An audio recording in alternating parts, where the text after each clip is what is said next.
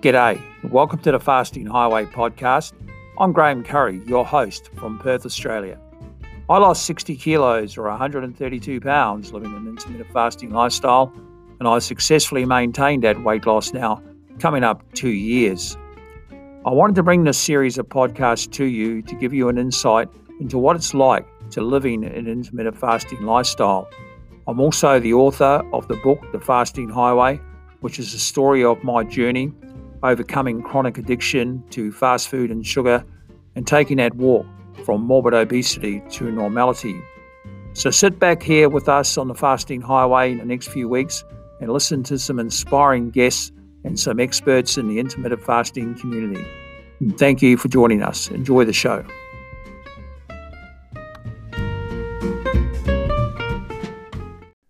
G'day. Welcome to the Fasting Highway podcast, and this is episode 58.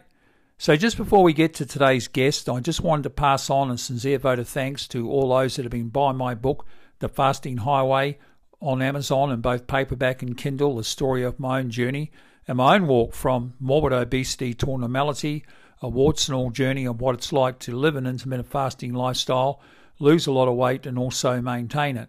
So if you want to read that, you'll find it on Amazon in both paperback and Kindle. So let's get to today's guest, and I'm excited to be joined by Layla Jean. And Layla is from Iowa in the United States, where she works in a correctional facility as a counselor. And Layla's had some real battles with weight her whole life and has seen her weight fluctuate up and down some hundred pounds a couple of times. And her journey is quite remarkable, and she's a very inspirational woman. So, here to tell us all about her journey today is the inspiring Layla Jean. Oh, g'day, Layla, and welcome to the Fasting Highway. And thank you so much for joining me today. Hi, Graeme. Thanks for having me. Oh, it's a real pleasure. I, I so enjoy your posts and the groups, and and congratulations on your recent weight loss milestone. I think you're fantastic. But Layla, for those that don't know you, maybe we'll just start off with a bit of your backstory and sort of problems you had with weight in your life and sort of what led you to the path of intermittent fasting in the first place. Okay. Uh, I will try to condense that. It's a pretty long story, but I think I um, was probably classified as obese by age six or seven. I can remember seeing a picture of me at seven um, with a pretty portly tummy already. Uh, I would say in high school, I was around 190, 190 pounds most of the time. I was a cheerleader. I was active somewhat, but I was still kind of chubby. And then I I went through some trauma in my childhood and really what happened I think along the way is that food became my best friend and food became my comfort when I didn't find the comfort from the people that were supposed to be there for me like you know um not to go too deep into that but just you know, where I didn't have the comfort of parents or I've, I had some trauma in my household, I would use food as a way to comfort myself. I had children, really didn't gain a lot of weight with my children. My first two boys, I gained 26 pounds each time and kind of came back down around the 200 mark every time. Had my third child, my third child has a brain injury um, and had a birth defect. He was born with hydrocephalus, and that was really stressful. And that's really where the weight gain took off because uh, my little guy had had six brain surgeries in the first, I don't know, seven months of his life. During that time, I, I guess I probably got up to 240 the first time. I've lost over 100 pounds tw- uh, twice before. And then you mentioned my weight loss milestone. I just now lost another 100 pounds with IF. I lost, hit the 100 pound mark on Saturday. But I've pretty much battled my weight and obesity. I mean, real obesity with some scary consequences since um, I was probably 25. The scariest consequences ended up happening this last time when I gained it this last time. It was it wasn't like the times before. You know, um, when you're young and you put on you can put on a good 60, 70 pounds, and yeah, it's a little bit of a struggle, but you're still able to move around. This last time was scary um, I was having a lot of sleep apnea issues. So I was waking up choking and sputtering in the night. I was having tons of infl- inflammatory problems. So I had had every inflammatory marker in my blood was extremely high, deadly high on some of the markers. I had phlebitis, so I was getting those swollen knots in my legs and arms, like for on my veins. That's what phlebitis is. It's inflammation of the of the veins. Uh, I had plantar fasciitis so bad I was considering a cane. Um, and I was only uh, 43.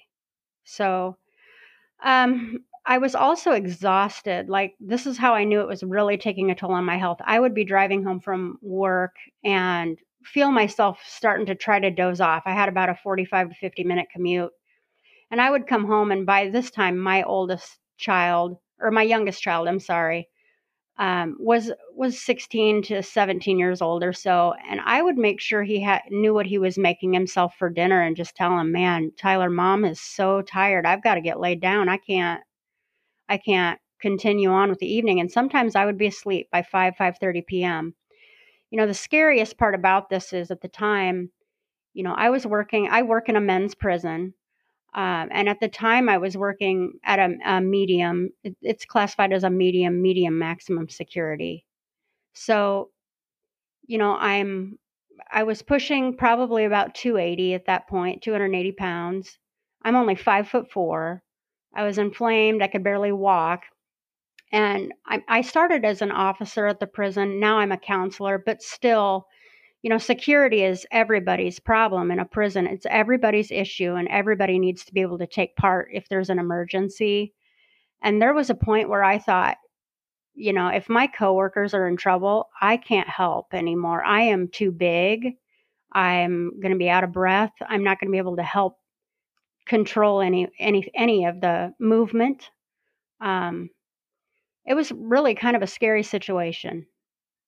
So, um, you know, I had the first the first time I lost weight, I lost it with Weight Watchers, which was, you know, I don't regret that because it gave me my first introduction to healthy eating.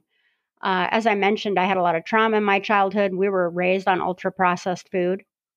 Um, I really didn't have the first clue about healthy eating. So Weight Watchers kind of taught me that and taught me some portion control.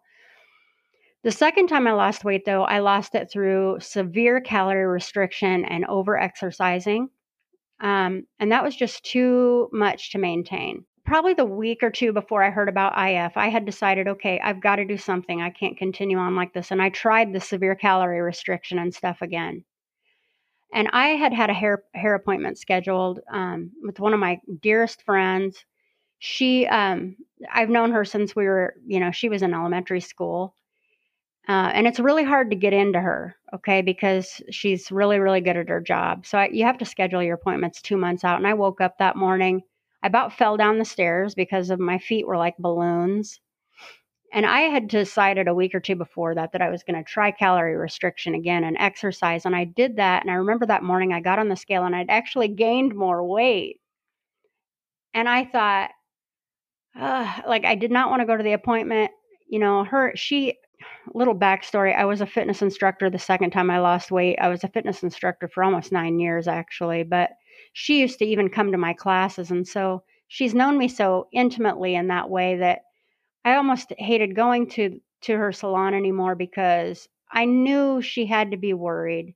You know, and later she she told me she was actually incredibly worried and told me that what really worried her most was she noticed that the spark in my eyes was gone. I was not the same person. I was really miserable, negative, struggling to find happy things in my life. And she knew that it had a lot to do with my weight, but I didn't want to go to that appointment. And God bless it, I did. And thank goodness because she just was cutting my hair and she just started talking about this thing she'd she'd tried called intermittent fasting and she was telling me a little bit of the benefits and she knows me and she knows I love a challenge and so I got in my car after my hair appointment and opened up a podcast app and searched intermittent fasting and of course the first thing that pops up is Gin Stephens and Melanie Avalon's podcast at the time this was 2 years ago.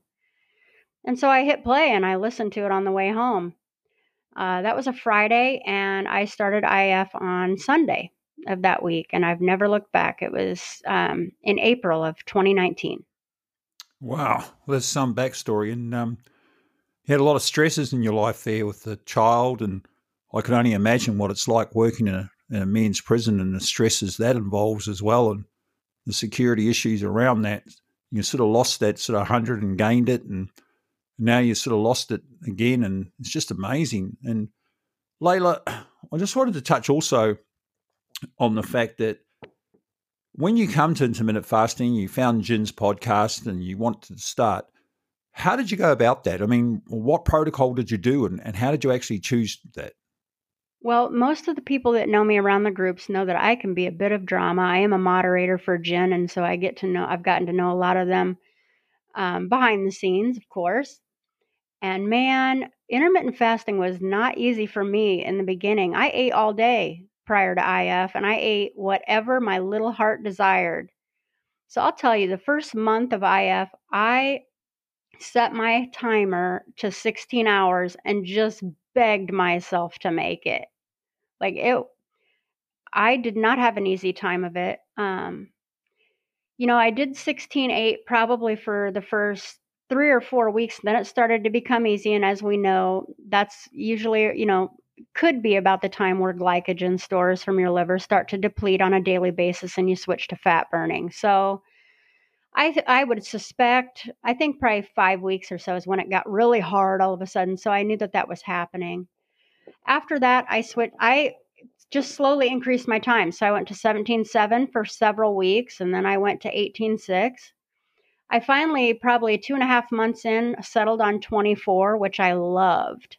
And I think, you know, if I, when I, once I do hit maintenance, I shouldn't say if, I'm going to. And when I do, I'll probably go back there because I enjoyed it that allowed me to have, you know, a larger snack and then at the end they're about three hours into the window have my meal um, but then i stalled so that first the first 60 pounds pretty much fell off okay um, i had so much infl- inflammation in my body when i started that when i finally started to just give my body a break it fell off so I would say I lost the first 60 pounds in about six months.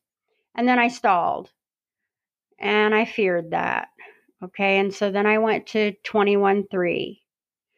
Uh, still couldn't lose anything. So then I finally thought, you know, I had been watching some of the group members talk about alternate day fasting. And there was one night I had went to 23.1 uh, kind of out of desperation. Okay, fine. I'm just going to eat on all, packing all my food in this one hour window, and I'm going to do this. And that worked a little bit. I think I lost another five pounds, but I really wasn't still losing. Little did I know, eat whatever you want doesn't mean just eat whatever you want, right? But that was that's a whole nother story. So I I was watching some conversations about ADF and I saw Roxy uh, Moreno and Jimmy Detman talking about it. They've both been on your podcast before. And I thought, okay, I'm just going to ask a few questions. And if they talk to me about it, great. So they talked to me about it, and I set a goal for the following week to start alternate day fasting. And I ended up doing a, six, a 16 week round of alternate day fasting in a 4 3 pattern. So that means uh, four up days and three full fasting days. Um, I did not use the modified um, mini meal, the modified alternate day fasting at that point. I did full fasts. Uh, and that helped really kick up a plat, you know, kick that plateau. And I lost another 15 pounds in that 15 to 18 pounds, maybe. Uh, maybe it was, it, it's been a while now. So I, I'm struggling to remember another 15 to 18 there. Um, and then I could tell my body was done. I had really increased my exercise at that point. Um, so I went back to OMAD. And that's where I realized this is kind of where um, me understanding that I do not understand my body when it comes to food comes in. Yeah, that's great. Yeah, I think it's um, difficult sometimes for people to sort of know where to start. And I always say to people that I mentor and help, I say, look, just maybe start with a 16 and 8. And what I mean by that is a 16 hour fasting period and then that eight hour period where you're sort of eating, just so you can get used to it because it is quite difficult at the start. And I don't think everybody has immediate success, or a lot of people do struggle, Layla, um, with intermittent fasting. And I was like you, I was a guy that prior to IF, I was eating 20, 30 times a day. So the, the idea of eating once a day was pretty insane. And I remember when I first came across one meal a day lifestyle, my initial reaction was just, what sort of weirdos actually do that? I mean, nobody does that. And then once I looked into it a bit further and, and got to understand it, it was much easier. So Let's just start with your stats too, um, Layla. When you first came to intermittent fasting, I know the listeners like to know that. Just run us through your stats, your height, what weight you were when you started the intermittent fasting. You mentioned there you lost 60 pounds in that first six months. Yeah, so I'm five foot four inches, and at the day I started IF, I weighed in and I was 272 pounds. And so I did a little conversion here because I know you use kilos. So that's 123.4 kilos. And now I am 171 pounds. So if I do the conversion here, it looks like that's 77.56 kilos. Wow, that's huge. And so when you first started intermittent fasting, in your you mentioned there you're sort of white knuckling a bit to your um, eating window through the fast. What sort of techniques did you sort of work on to help you with that? Well, um, you know, I, I think I just I had just finished up telling you that you know um, I went back to the OMAD after that big round of ADF, and then I really stalled again um, and realized I have a problem with food. I don't understand my body. So I, you know, behind the scenes, I was watching some of the moderators do the Zoe study. Um, I wasn't so sure about doing that myself. The price was a sticking point for me. Um, I it, it wasn't a sticking point. I shouldn't say that, but it did make me pause.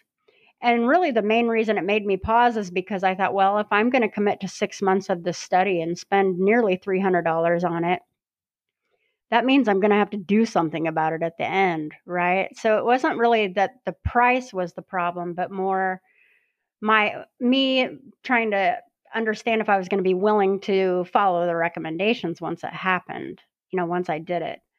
Um, so instead, while I watched them go through the Zoe study, I decided to do another round of alternate day fasting.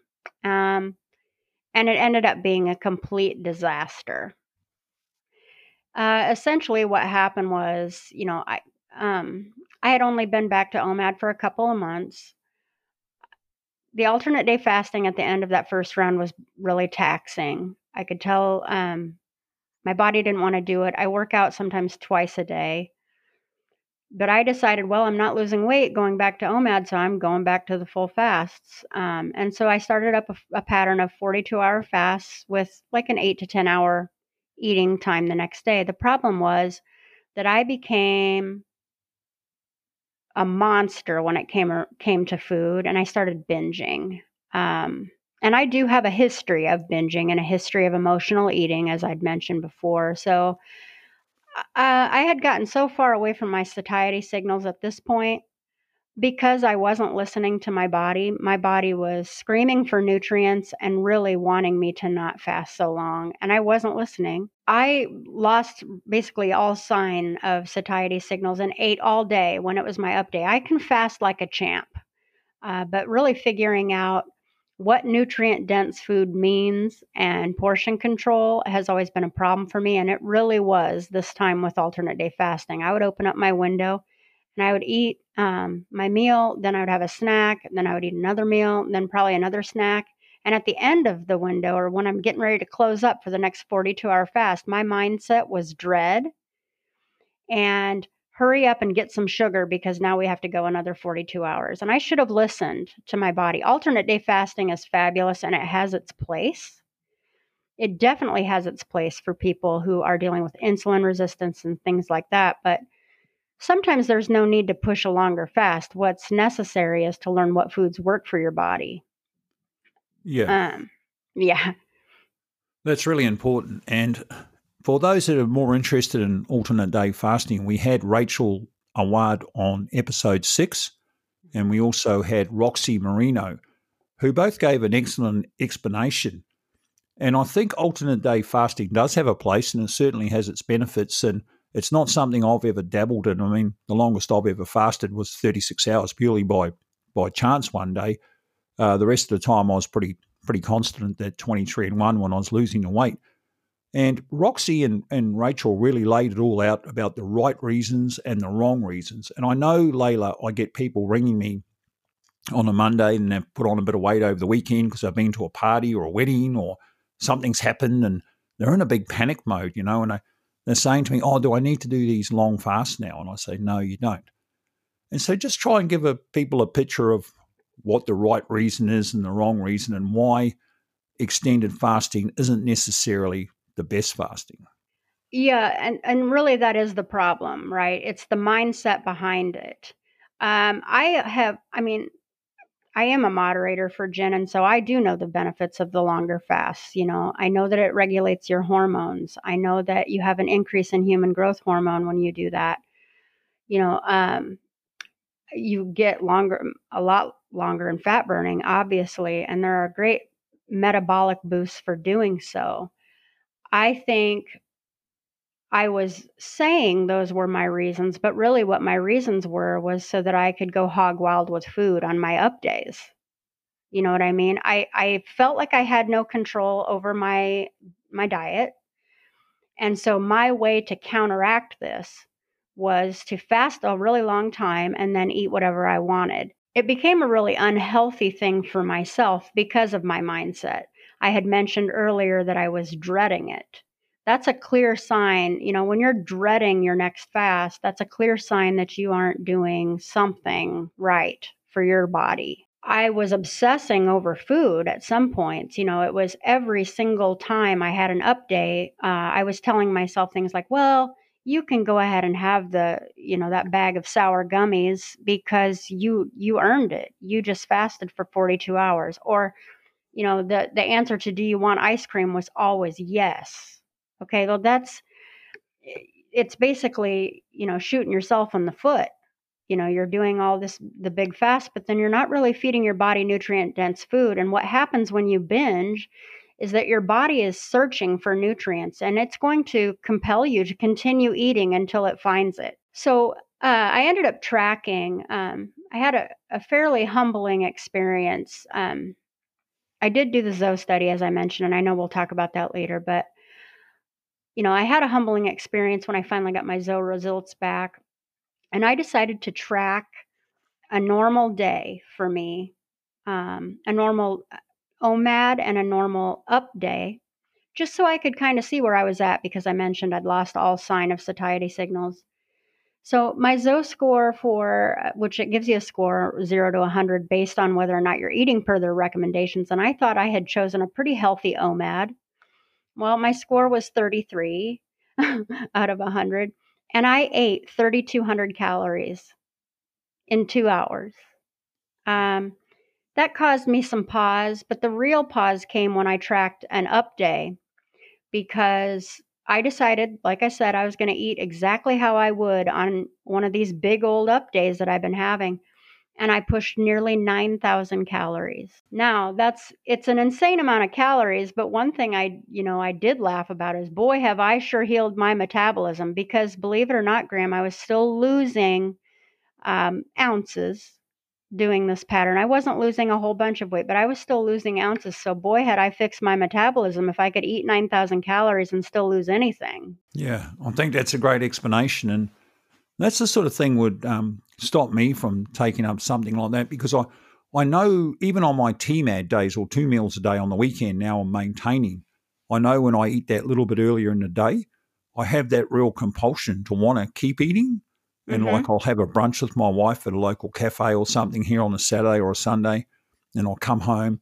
And then I know that I feel like that grazing effect sometimes wants to kick in, even though my mindset now is is stopping me from doing that. But there is that compulsion to do that when I start early in the day. So I can imagine when you have those long fast 42 hours and then you're thinking towards the end of them, oh man, I'm coming up and I've got to fast for another 42 hours. In my up days now, I've got another 15 minutes to go. I'm going to get as much food into me as I can because, and as Gin says, you don't want to eat for future hunger, right? So I wanted to circle back when you when you started and your eating window there and you mentioned before you, that message about you can eat whatever you want. And I think we really need to explain that to people too, which has been misunderstood a lot, I think. And, and Gin's explained that a lot, and people just don't get it. We're talking about Gin Stephens here, by the way, the New York Times best-selling author, um, who's the founder of the Delay Don't Deny Facebook community, of which Layla's a moderator.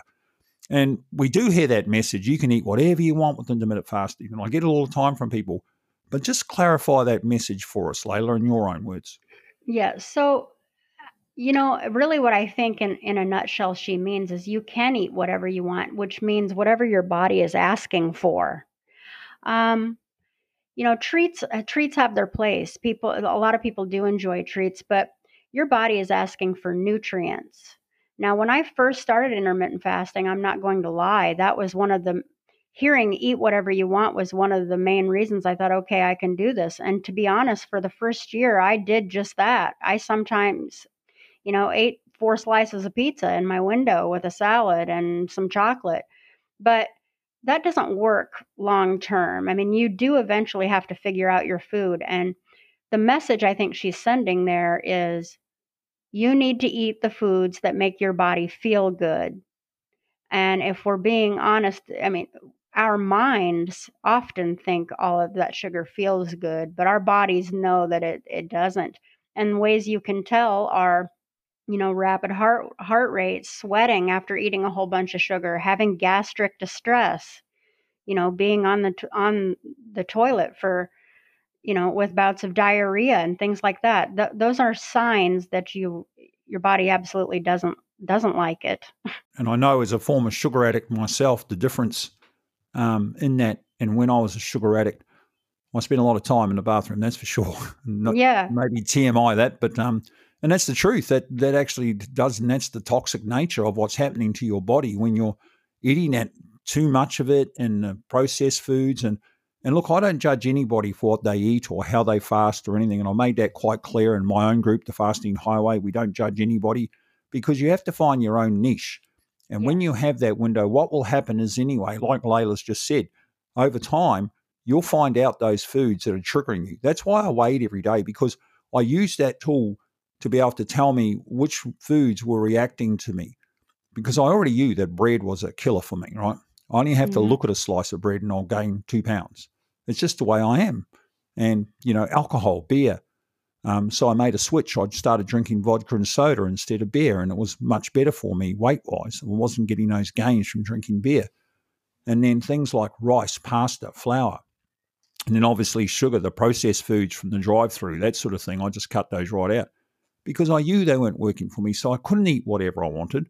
And some people are lucky. We all know those people, Layla. I'm sure you work yeah. with them at the prison. These probably guys in there that look like they go to the gym every day, yet they eat really badly. And and you always sort of get frustrated by that. But some people's DNA is just different, isn't it? Yeah, well, and I, I agree with you. So, you know, before I go too far into that, I do obviously subscribe to the idea also of keep your eyes on your own plate, meaning everybody's going to come to what makes their body feel good in their own time. And had somebody come to me in the first six months when I was still really emotionally fragile and really took me to task about my diet, I probably would have stopped.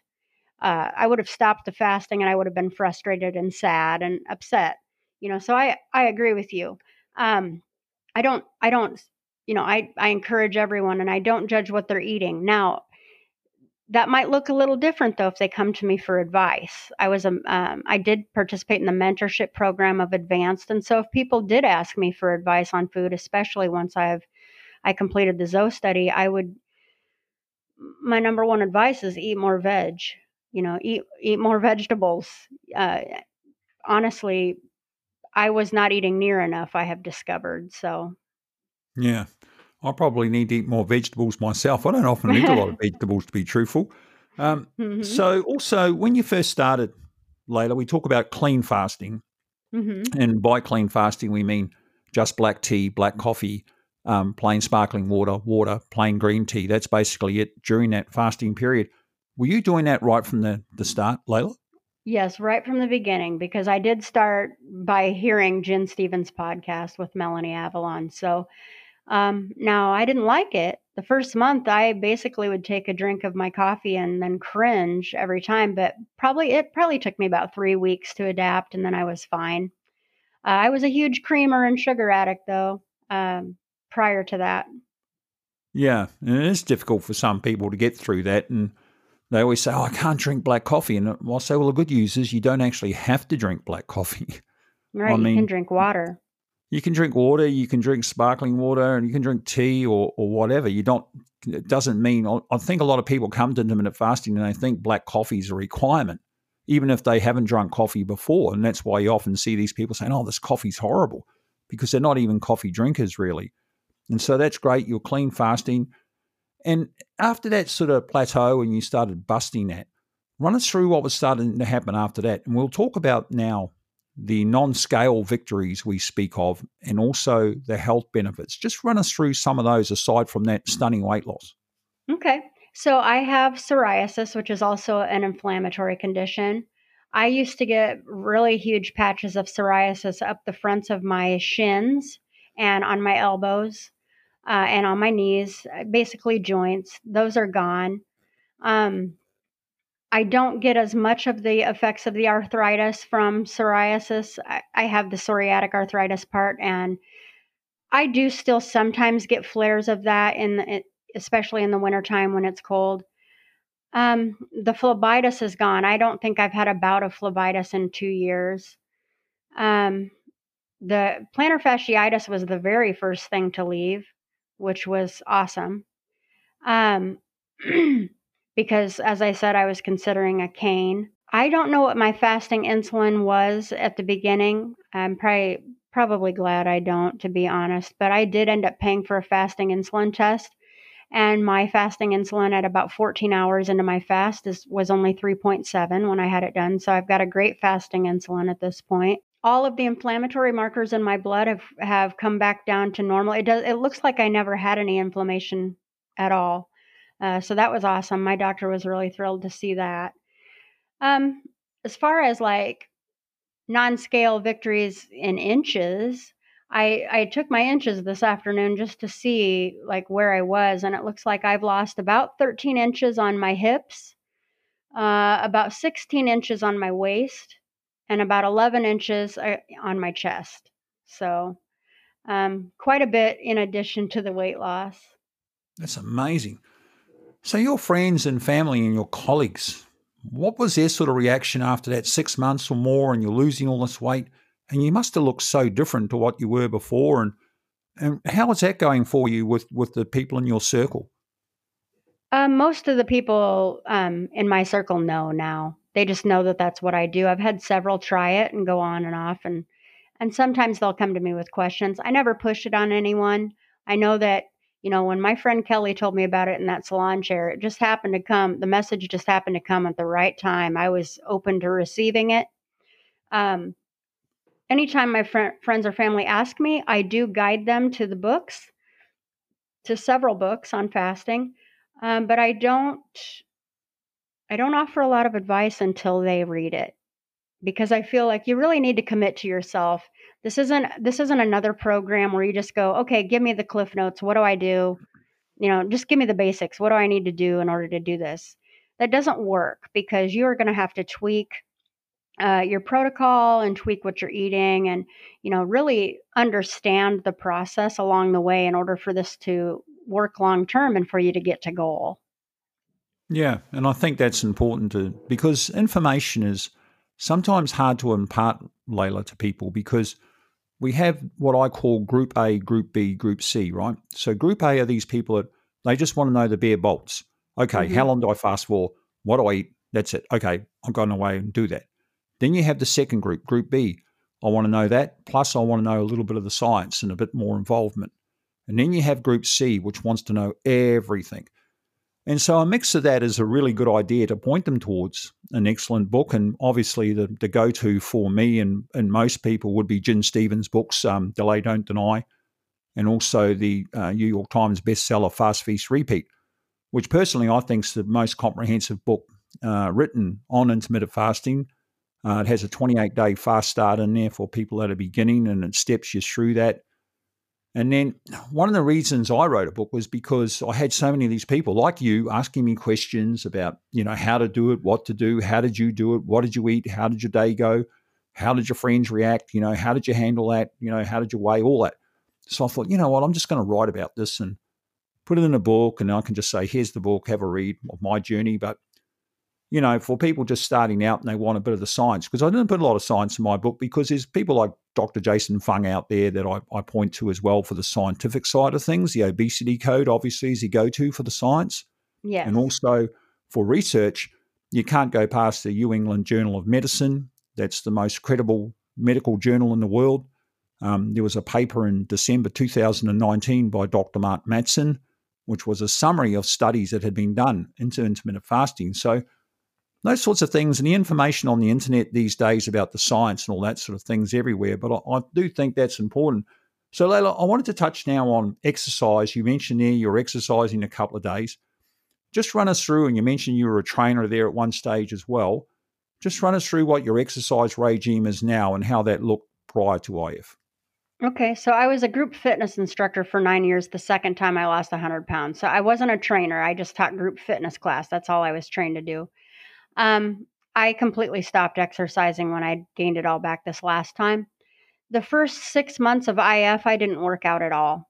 Uh, I really just, I, uh, I had given up, Graeme. You know, I had lost 100 pounds twice before, and I thought I was just destined to be fat. So I was going to give intermittent fasting a try, but I wasn't going to go all in right at first.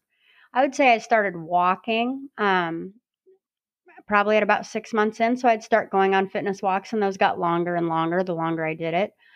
Um, I also have we we have purchased a, a NordicTrack elliptical and a NordicTrack rower, and we pay for the trainer portion of that. So now my my regime now is that every morning I use one of those two items, and I do a, a, a trainer led workout on one of those. And then I also do a lot, I use a lot of biohacking tools. So I do red light therapy, the PEMF mat, um, this thing called a fitness pod, which incorporates red light, um, vibration, and sauna. You lay in it and it kind of gives you a passive workout. Um, but so I would say six to seven days a week, I work out in the morning uh, in my home on either my elliptical or rower. And then probably three to four times a week, I work out at this place called Next Edge here in Fort Dodge, uh, Iowa. And it has a giant red fit room, which is basically an infrared sauna, um, but it's a large room. So they bring in a bicycle, um, an exercise bike, and weights, and I bring my exercise mat. And I do kind of a HIIT workout where I do um, eight minute rounds of riding the bike and then eight minutes of weights, eight minute round of riding the bike, eight minutes of weights. And I do that for about an hour what I really love about that place is the Red Fit Room. You can book you book that on your own. So during the pandemic, when you know we weren't allowed to be in the gym anymore, you could we could still uh, book that room because it's a private room. So I usually work out in there for about an hour, four time, three to four times a week at 140 degrees Fahrenheit. With all losing the weight going up and down like that, 100 down, 100 up, sort of thing. I know people are going to want to know this, and you don't have to answer it if you don't want to, but was loose skin a, a, problem for you, Layla, or is it now? Was it the exercise really helping with that? Yes. Um. So I do have some. I mean, you can only stretch your skin so many times like that, especially with that big of a weight fluctuation. I have some on my stomach and some on my arms and some on my inner thighs. I do think some of the longer fasts, what you know, when I was when I was doing alternate day fasting in a healthy way, um, and not over overeating or over consuming in my up day, uh, I do think that it was taking care of some of that. I would imagine in order for me to have it so I wasn't a little self conscious about it, I may need to have some surgery just because I've stretched it so many times. But yes, it's it's there. With your job that you do, let's just delve into that a little bit. Um, obviously, it's is it giving you more confidence in the way you sort of interact with people? I mean, you mentioned there you're a counselor do you find you've got much more energy and you've got that real mental clarity and focus and you're able to relay that to people a lot more? Do you feel that coming out of you? I do actually, and one of the things that I've noticed, and I think even uh, the the clients on my caseload have noticed, is that I do a lot of talk about mindset and really trying to pump these guys up to change their lives. Um, I, of course, went through the motions of doing that before losing this weight this time too but it's really really hard to motivate others to change your life when you're sitting there depressed and um, really knowing you need to make your own changes and you're not doing it. You kind of feel hypocritical. So yes um, they would even probably tell you that there's a noticeable change in my mindset and my outlook um, and just uh, my encouragement for them you know the level to which i'm able to provide encouragement. I talk a lot about goal setting and habit habit forming behaviors and you know how how to turn well, really how to how to work on setting positive habits for their daily life, and we talk a lot about that. One thing is too, uh, the the inmates do know that I fast, and they think it's they think it's amazing. And there's even been a couple who have been on my caseload who who have attempted it. A couple, one of them in particular had type two diabetes, and of course, I'm not offering medical advice ever to somebody who has type 2 diabetes. I'm not a doctor. He just asked me, you know, the basics of fasting and fasting clean and stuff. And I was telling him, and he said he'd tried it a couple days just to see how he would feel. So I think it's something he he was planning to research when he was released, and he was released. So I'm sure that he has taken a look at that since he's been out. But I wouldn't Yeah. know. We're we're not allowed to have uh, obviously allowed to have personal contact with offenders, so I would have no idea. But Imagine if you had all these people in our prisons and so forth that took up intermittent fasting and the, the savings to the government would be amazing, wouldn't they? And I know speaking yeah, to some nurses actually when I was in hospital not long ago, and one of the nurses told me that intermittent fasting was a big thing in the nursing community now. Um, a lot of night shift workers in particular were doing it. So, yeah, that's really interesting.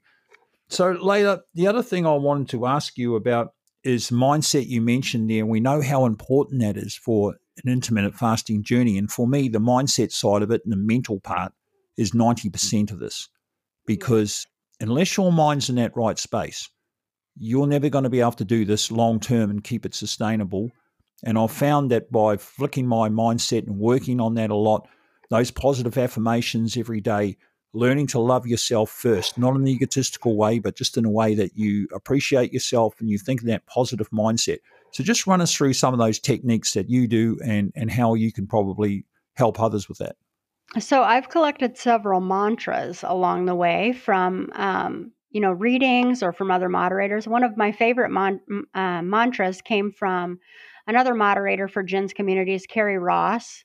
She said one time to me, "It's a choice, not a chore." And for some reason, that saying stuck with me because it's kind of a it's a saying of empowerment, right? That this is this is a choice. Food is plentiful for us, and we're lucky for that so this is a choice, not a chore. You don't have to do it, you're choosing to do it. Um, another one I love is one day at a time. I think sometimes, especially in the beginning of IF, people get really overwhelmed and they start to really overthink all the whole process. Really, just take it one fast at a time, one day at a time, one meal at a time. And that's how you really build your momentum and get some some fasting strength under your belt. I loved a couple from Gin Stephens, of course, and Delay Don't Deny. Um, Saturday is not a special occasion, it happens every week. That one was really, really hard for me, boo hoo, because every Saturday was a special occasion as far as food uh, previous to IF. So, those are some things that I do. I also read a lot uh, on mindset. One of the things that really keeps me going is the podcast. So, I love to listen to yours. I love to listen to Beth Lucas's podcast, The Big Bold Life. I listen to Melanie, Melanie Avalon's biohacking podcast because she keeps up and does, you know, keeps up with research and does these huge deep dives on topics. And of course, the intermittent fasting podcast with Gin and Melanie, I listen to all the time, and intermittent fasting stories. So um, I've recently started listening to Low Carb MD some also. So there's quite a repertoire of, of podcasts that I use to keep myself motivated. Um, I've read Atomic Habits by James Clear, and I like to use a lot of those techniques in my own daily life, like habit stacking. And um, I just I, I find new ways to keep myself motivated all the time. Yeah. You mentioned there, circling back a bit, about you thought at one stage of your life that this is it. I'm just going to be obese for the rest of my life. I'm just going to be this size. I'm never going to be anything else. So, you know, I'm just going to eat what I want, do what I want, and you know that's it because this is me. And I think a lot of obese people do get to that point. I know I did. I got to that point where I got so heavy, I thought the mountain is too high to climb. I'm never going to get out of this. I don't know how to get out of it, and I didn't know what hope there was of getting out of it. And when I found Gin Stephens' books, Delay Don't Deny, and I found the Facebook groups, and for me that was the ignition switch I needed because once I started looking at people, and I was just people like yourself and other people on there, and I was going, "Wow, this guy's unreal! You know, this is amazing. These results, and and you're not just seeing one person or two persons, and and for me, it was the health benefits they were talking about, or the NSVs they were talking about, those things that were happening, And you mentioned there the psoriasis. I mean, I had chronic psoriasis. You may have heard me talk about it before. Mm-hmm. And that went away in six months completely. And I've interviewed several people on this podcast um, that had psoriasis and, and help with that. And I want to give a big shout out to hairdressers here too, because you're the third person that I've interviewed recently that found out about intermittent fasting while I was getting their hair done at the salon. Oh, so thank funny. you to the um, hairdressing community out there. That's fantastic. So, Layla, we always talk about the positives of intermittent fasting and how great it is and all that sort of thing. Were there any downsides for you? Like for me, it was that social aspect when I first started. I mean, I was such a party guy. Well, I wasn't to the stage of a party animal. I guess I was when I was younger, but I sort of leveled out a bit. But I really missed the social aspect of, of, of what I was doing in my life with intermittent fasting. What about you? So for me, it was a sadness. Um, you know, as I said, I went through a lot of trauma uh, and ha- had a huge history with emotional eating, and so mindset plays a big a big role for me. But honestly, it was having to find new coping me- mechanisms for emotions. Um, you know, if you're eating in a 23 1 or a 21 3 pattern or whatever it is, that's you can't cram all of your all of your emotions into that three hours. They're going to happen. Um, and so that was really hard for me uh, I'm really committed now. I mean, I'm I'm almost at my two year anniversary. April 6th will be my two year anniversary, so I'm really committed now. Um, but I had to learn a whole new way of being uh, with my feelings that didn't involve food. And here's the thing: I didn't always just eat for negative feelings. I ate for every feeling. So you feeling happy? Let's eat. Feeling sad? Well, let's eat. Right? And it was just every emotion you could think of, I could find a way to tie a cupcake to it. That's that was me. I loved gourmet cupcakes. I love sugar. Uh, I love sour candy. Um, you know, and those things would make me feel good because right, I'd get the sugar rush. So any feeling that I was having, I would I would give sugar to it. And it has been I have had a lot of stumbling along the way with that, you know. Feeling sad or feeling like I had to miss out. Um, yeah. When really that's not what was happening. I just needed to reg- I just needed to check in with my emotions. Yeah, was there a a point in time where you really started noticing that your taste for food were changing? Was there a certain point that that happened? I don't know that my my taste for food really has changed. I know that I have learned to eat like a grown up and I choose to do that 95% of the time but I would still love a good cupcake and I would still love a good pizza. I think the quality uh, of the of the treats when I do have them has changed in that I would like to go to a, you know a wood fire pizzeria that makes their own dough rather than go to a chain restaurant now, uh, or like I said, a gourmet cupcake shop you know that makes their own right there in house rather than getting something from the the grocery store.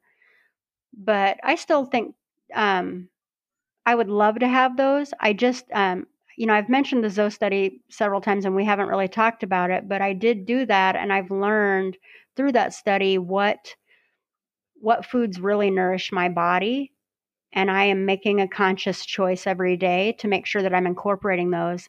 I have been thriving on their recommendations. Uh, it's um, pushed me over a plateau. I've lost, you know, another 12 pounds in the last three and a half weeks, and I have learned I have seen my taste changing now. For instance, I uh, was just the other day was craving having Brussels sprouts, which I I can't remember having that happen prior to IF or prior to you know eating a lot more veg. Let's um let's zone in on the Zoe study now. Okay. I want you to fully explain what it is. I personally don't want don't know what it is, so I would love to hear the explanation too what it is, how do you get started, what benefits there are, and what does it actually do? So the Zoe study um, is it's part of like the predict studies that were being done by Harvard researchers with Tim Spector. Uh, and I first learned of it um, watching some of the other moderators go through the study. And basically, what happens is they they have developed algorithms where they can predict how your body is going to react to food uh, by by studying various aspects of you. So one area is your gut microbiome. So once you get your kit, they'll the kit is really easy. It talks you through the whole process. Uh, but once you get your kit, one of the things you do is send in uh, a sample, a, a, gut microbiome sample. That's what I'll call it, but we all know it's a stool sample. Um, you also wear a, a, continuous glucose monitor, so a CGM.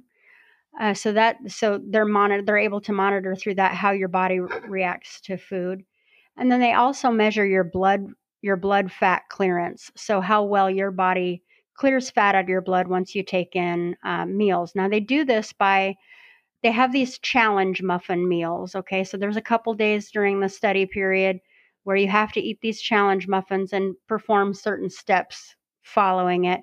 But once you send all this stuff back in, basically they send you back in about five, six weeks, they send you back three reports. One is a report on your gut microbiome. So it tells you how healthy your gut microbiome is, and it tells you literally every bacteria you could possibly even ever want to know about, whether or not it's there and how much, and whether it's good bacteria or bad bacteria. Um, it sends you a report based on meals that you've tested so you can you can choose to wear the cgm for an entire week longer than the study period uh, and when you do that you can take pictures of your meals and you you have to track and log during the the study period so you're tracking every you know ounce of the food but you're doing that so that they know how much you ate and how your body reacted so they give you a report about your blood glucose um, how well um, how well regulated your blood glucose is, and then also how well how well you clear fat, fat out of your blood.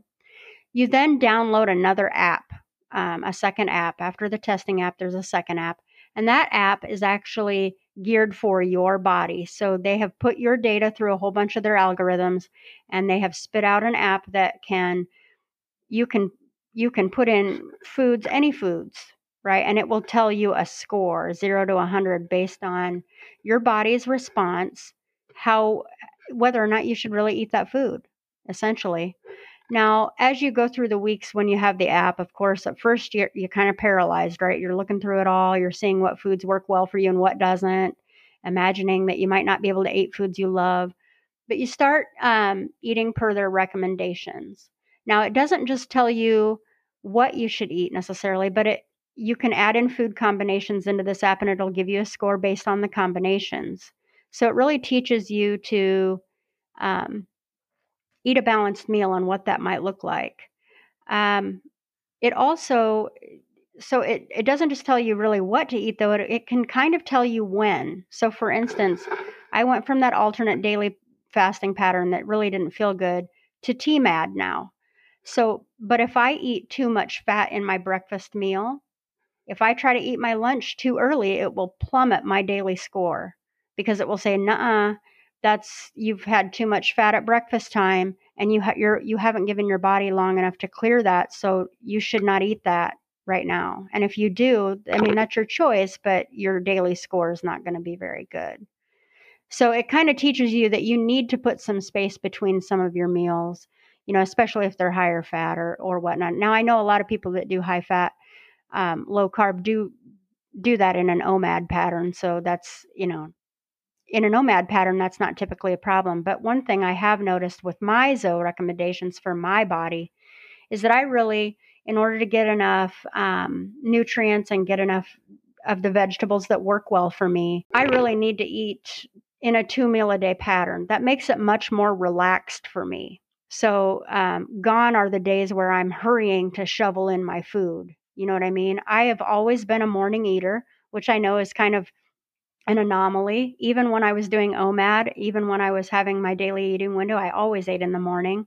So I do prefer to do that. I work out fasted in the morning, and then I usually have my breakfast um, anywhere from 6:30 to 8:30 a.m. somewhere in there, and then I will. I no longer snack. So now that I've been eating per their recommendations, I feel satisfied for probably the first time in this entire journey. So I no longer snack, and I usually put another good four or five hours in there. That's really interesting, and um, yeah, I'll yeah. probably look at that a bit more because I'm always open to learning new things and that sort of thing. And any studies, I sort of keep an eye on. But my philosophy around intermittent fasting has always been just to keep it simple. And what worked for me was, and we're all an experiment of one up. That sure using that as an experiment for your own body and, and yes. checking out what you need and that sort of thing. And and those mantras you talked about were great too. And one of mine is that instead of saying you can eat whatever you want, it's I eat whatever makes me feel the greatest and makes me work at my best. And yes. so that's how I sort of flipped that around a bit. But Layla, we're sort of coming towards the end of this podcast now. And seriously, I could talk to you for hours. I find you super engaging. And um, your knowledge of this um, intermittent fasting lifestyle is just amazing. But if somebody's sitting out there like we were and we're 100 pounds overweight and we're lost and we're thinking, oh man, I'm just going to be like this forever. I'm just going to go down and get some Doritos and donuts and whatever because game over. I'm just here. That's me. What sort of advice can you tell those people? Because the mountain isn't that high to climb, is it? No, and I, you know, one of the best things for me is that I've gotten all my mobility back, and I'm really looking forward to traveling and not seeing the world through, uh, you know, on a tourist path.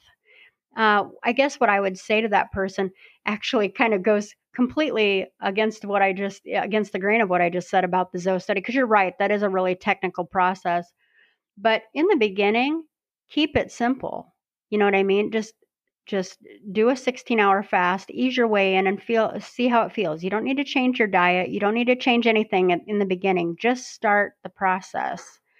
Now, my second little piece of advice though, uh, especially once you hit about the 4 to 6 month mark, uh, would be also don't be afraid to tweak. And honestly, that's why the Zoe study came into play for me.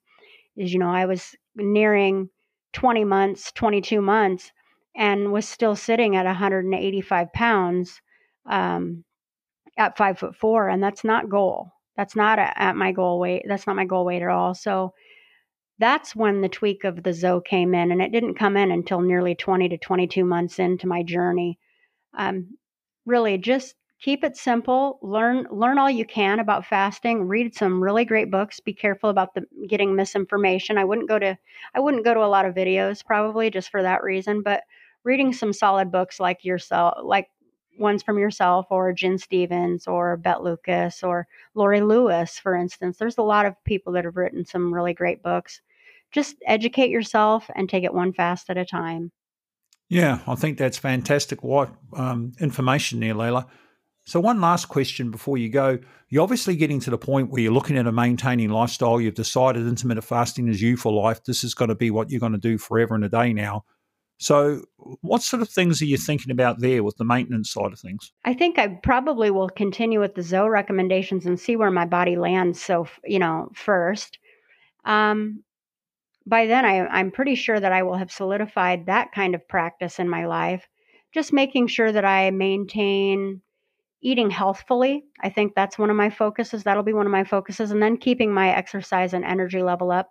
I'm probably going to go back to some heavy lifting and try to get some some mass on muscle mass on myself once I feel comfortable to do that. I think I probably have another 30 to 40 pounds I could lose. Yeah, that's amazing. I can't tell you what a pleasure it's been, Layla, to speak to you on this podcast today. And as I said earlier, you're one of the most inspiring people in this community that I know. So thank you for joining me here on the Fasting Highway. Yeah, thanks for having me. It was great.